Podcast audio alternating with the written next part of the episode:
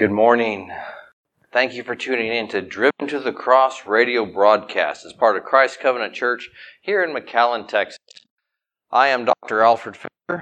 I am so glad that you are here tuning in today and listening to God's holy word. Our hope and prayer here at Christ Covenant is that you are blessed by our broadcast and that you might seek to come and check us out. Come and fellowship with us. We would love to meet you, love to have the opportunity to fellowship with you, and just be able to worship Christ, our King, with you.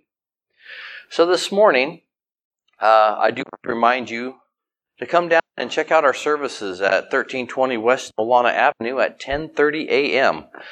You are welcome. Masks are optional if you want to wear it. You're comf- be comfortable be at peace. Come and fellowship with us. We'd love to meet you. Uh, let's open this up with some prayer. Oh God, our eternal Father. Father, we come to you with thanksgiving in our hearts. Father, we come to you not in our own name, not of our own accord, not of our own ability, but in recognition of our sovereign King, that of Jesus the Christ, the Messiah. Father, we thank you that He paid the price for our sins, that He was our propitiation, and that through His sacrifice, as the Lamb of God, we are able to call you Father, and that you hear our prayers.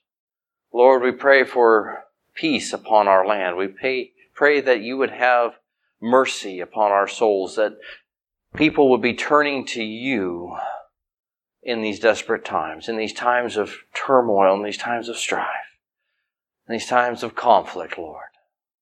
We come to you and the name that above that is above all names, Jesus the Christ, our Lord, and ask, Lord, for you to heal our land. For we confess before you, Almighty God, that our land is full of iniquity, that it is sick, that it is in desperate need of the blood of Christ. We thank you for the grace and mercy you have bestowed upon us, for we are not worthy, Lord. But we thank you that you hear us, that you call us by name, and that you are still seated on the very throne. And Lord, we submit ourselves to you and ask that you would be made known among us, that you, O God, would move in such a mighty way that people help but see you in this time. We pray that there be clarity of thought and discernment, that there be wisdom imparted, that there would be a desire for repentance. And out of this, may there be a genuine revival of people calling upon you, drawing close to you, God, seeking your face and worshiping you for who you are. Lord, that is our prayer. We recognize that you are still on the throne, that you are in session, that you are seated at the right hand of the Father. And we ask you, Lord, move on our behalf. In Jesus' name, amen. So this morning, my dear friends, we are going to continue in our series on the session. And last week I gave you a brief introduction. And this morning we're going to continue discussing the session of Christ. For he is seated at the right hand of God the Father Almighty. When he ascended into heaven, he was then seated, ruling and reigning. Throughout history, the church has had creeds the church has had different things that help to define theology and explain, if you will, theology means a system of belief, and help to explain that for people. And at various points in history, the written word was readily accessible for everyone. And so the creeds really helped because people would memorize them, they would recite them, they would begin to think on them, and they became creeds of confession. And one of those such creeds is the Apostles' Creed. And one of the statements that is found in it is that it tells us that Jesus ascended into heaven and that he is seated at the right hand of God the Father Almighty. That is a point in theology. However, this is a pervasive phrase, if you will. It's a fact that is crucial in the mind of the earliest Christians.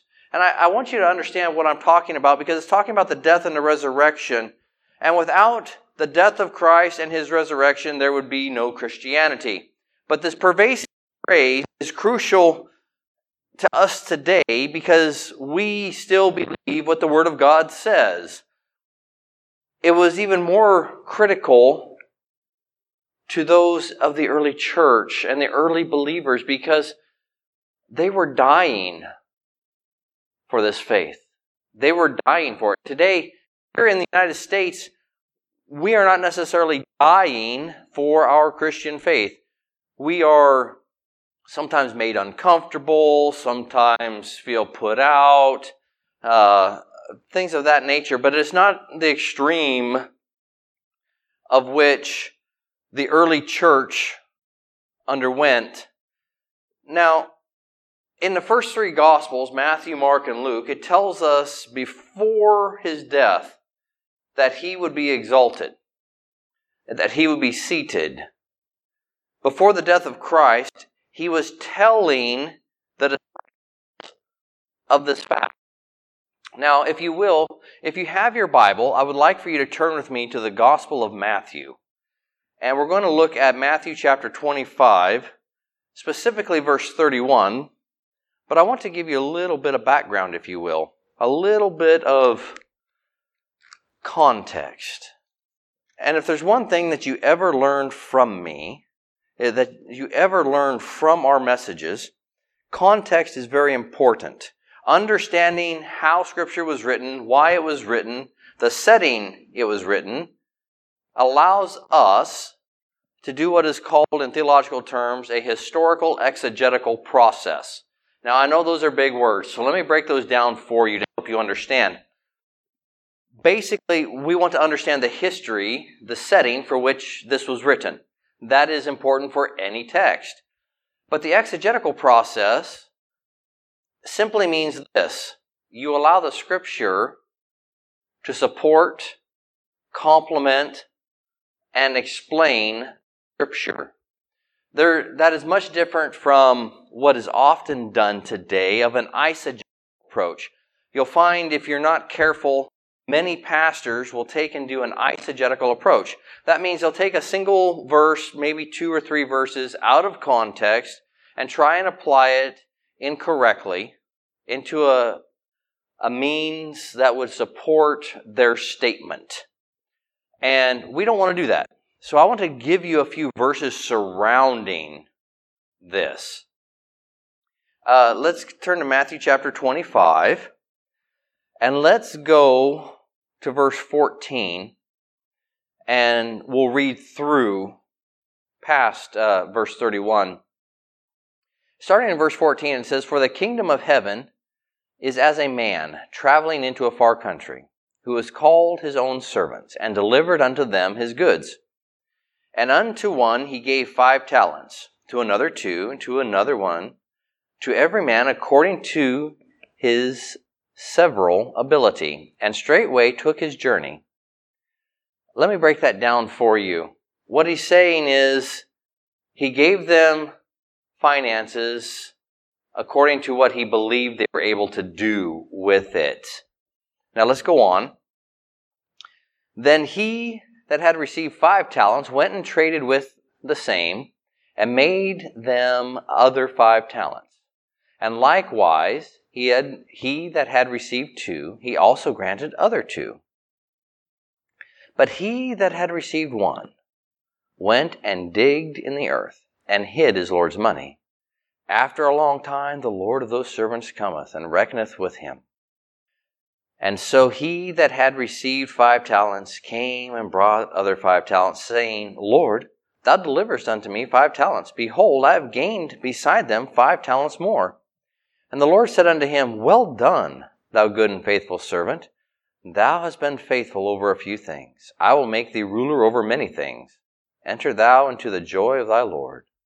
He also, that had received two talents, came and said, Lord, thou deliverest unto me two talents. Behold, I have gained two other talents beside them. And his Lord said unto him, Well done, good and faithful servant. Thou hast been faithful over a few things. I will make thee ruler over many things. Enter thou into the joy of thy Lord. Then he which had received the one talent came and said, Lord, I knew thee that thou art an hard man, reaping where thou hast not sown and gathering where thou hast not strawed. And I was afraid, and went and hid thy talent in the earth. Lo, thou hast that is thine. The Lord answered and said unto him, Thou wicked and slothful servant, thou knewest that I reap where I sowed not, and gather where I have not strawed. Thou oughtest therefore to have put my money to the exchangers, and then at my coming I should have received mine own with usury. Now, what that means is you should have invested it so that I would gain at least the interest on it. Now, my friends, before I go any further, notice how Christ prefaced this whole thing that we're starting with about the kingdom of heaven. And that the, the Lord went away, but he left the goods, he left the, the talents, he left the, the, the power, the resources to his servants.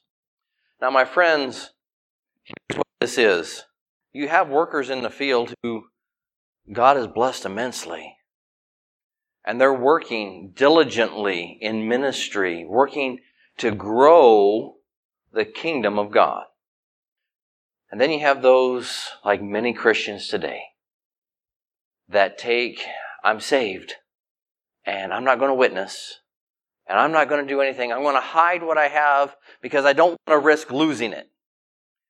I don't want to risk the, the chastisement of possibly having lost some of the money. Well, my friends, that's us today. That's many Christians in this country today. We receive the talent, we receive our salvation, but we hide it. We don't even take the opportunity to plant seeds to witness. We hide what it is God has imparted to us to do. And God calls that wickedness.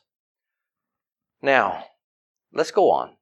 See, the, the usury there, that is the interest. And that interest are souls. Take therefore the talent from him and give it unto him which hath ten talents. For unto every one that hath shall be given, and he that have abundance. But from him that hath not shall be taken away even that which he hath. And cast ye the unprofitable servant into outer darkness. There shall be weeping and gnashing of teeth. Now, let's talk about what's coming up in verse 31 in regards to the session. When the Son of Man shall come in his glory, and all the holy angels with him, then shall he sit upon the throne of his glory, and before him shall be gathered all nations, and he shall separate them one from another, as a shepherd divideth his sheep from the goats. And he shall set the sheep on his right hand, and the goats on the left. Then shall the king say unto them on the right hand, Come, ye blessed of my Father, inherit the kingdom prepared for you from the foundation of the world. And then, my friends, remember I told you just a minute ago about the witness? Let me show you the witness as given in Holy Scripture. You see, we have this horrible misconception in many churches, and even in many of you who are hearing today, that the idea of witnessing is going out and knocking on doors, going out and, and holding a sign, going out and proclaiming with a megaphone that you're a Christian, that you are a follower of Christ. But listen, listen to what the Bible says. Listen to what Jesus Christ himself called the witness of those who were found faithful at his coming. Listen to this. For I was hungered, and ye gave me meat. I was thirsty, and ye gave me drink. I was a stranger, and ye took me in. Naked, and ye clothed me.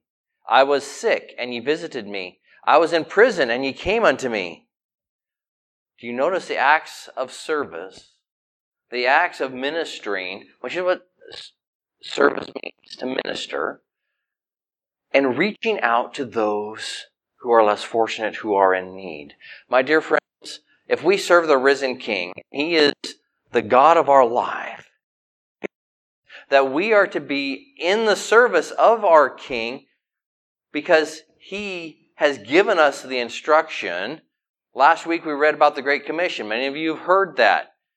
And I want to encourage you to do something.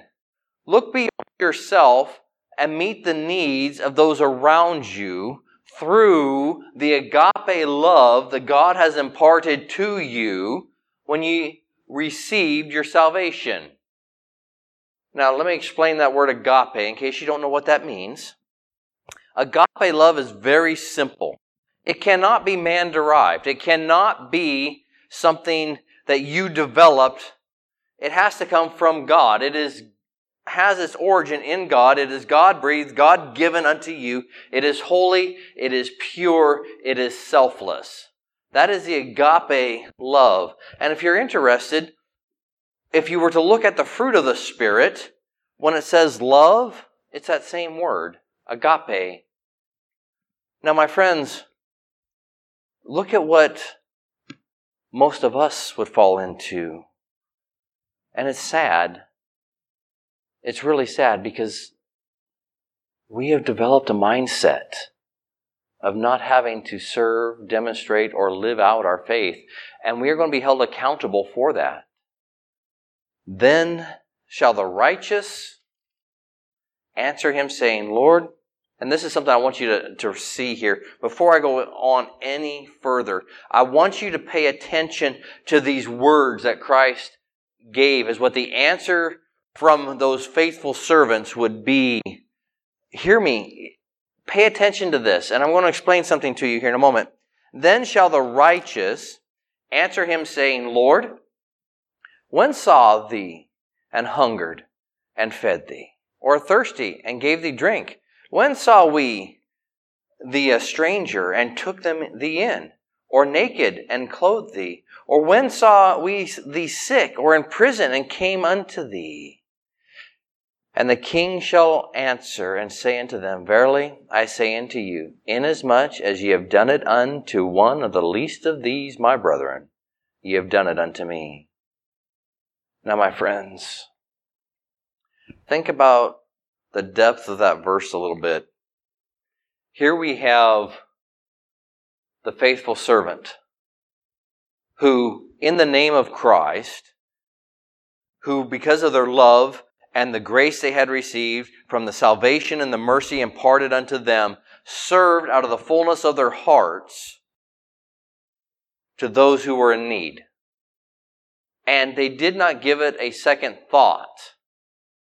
They did it because they loved Christ so much, so much, and they knew their own wretched, depraved state they're totally depraved, unable to save or regenerate themselves before Christ.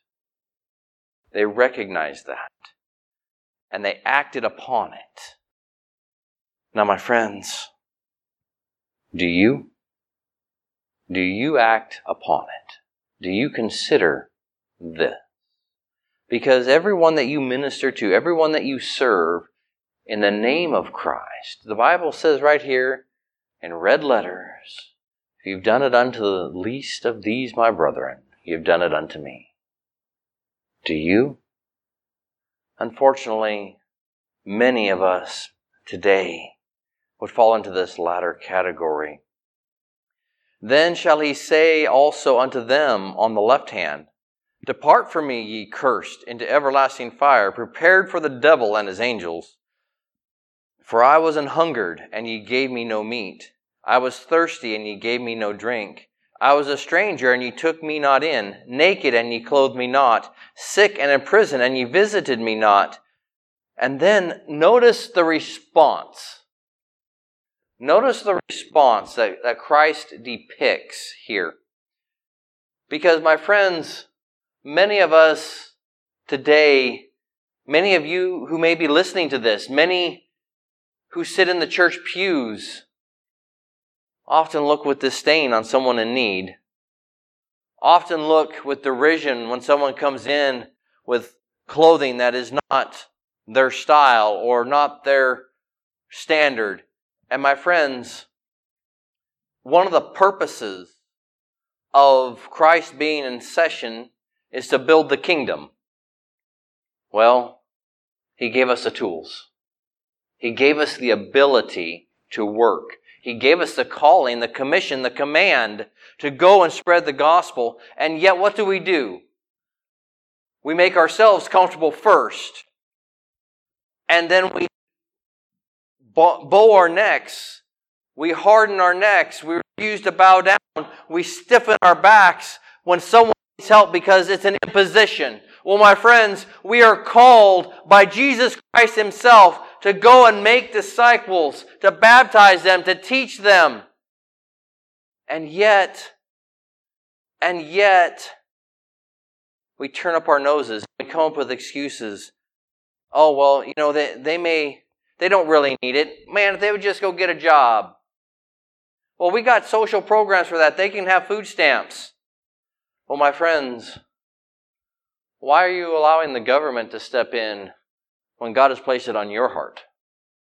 Why are you allowing the government to rule and to serve and usurp the church when God has clearly given the mission to the church and has called for us to be the ones serving, ministering, meeting the needs in the glory of Christ that we would be able to spread the gospel of our risen Savior? Shame on us. Shame on us. Hear what, hear the response of these people as said by Christ and ask yourself, which camp do you fall into? If we go back here to verse 44, it says, Then shall they also answer him, saying, Lord, when saw we an hungered or thirst, or a stranger, or naked, or sick, or in prison, and did not minister unto thee? Then shall he answer them, saying, Verily, I say unto you, inasmuch as ye did it not to one of the least of these, ye did it not to me. And these shall go away into everlasting punishment, but the righteous into life eternal. My friends, part of the session of Christ is us serving and growing the kingdom, ministering in the name of Christ with what we have been given, what we've been called to, what we have been ordained into doing. We have put our hand to the plow. Christ Himself told us to pick up our cross daily and follow Him. Now, I want you to think about this. Think about Christ carrying His cross to Calvary. Down the road, after he'd been beaten, after he'd been scourged, spit upon, carrying his cross. Let me ask you this. Would you be willing to pick up your cross and follow him as you saw him getting beaten, as you saw him bloody, exhausted, people mocking him, people chastising him. There is no difference in what we are called to do and what Christ did. We are called to pick up the cross daily and follow him, submit ourselves unto the cross of Christ, follow our Lord. Follow our Lord. He has told us what we are to do. If we want to be found faithful, and enter into eternal life and not cast into the outer darkness where there's weeping and wailing and gnashing of teeth, then we serve because our God, our King, is in session. He is ruling and reigning at this very moment in time. He is seated at the right hand of God the Father Almighty. And He has called us into service. As you see on the news and you see these people protesting, wanting peace and love, and, and proclaiming an awful death, proclaiming an unjust death. Let me ask you a question. What peace and hope can they find outside of Christ? Your answer should be nothing. And so as you see all the anger, as you see all the pain, as you see all the disgust and the hatred and the venom and the riots and people looting and people stealing, my question for you is this.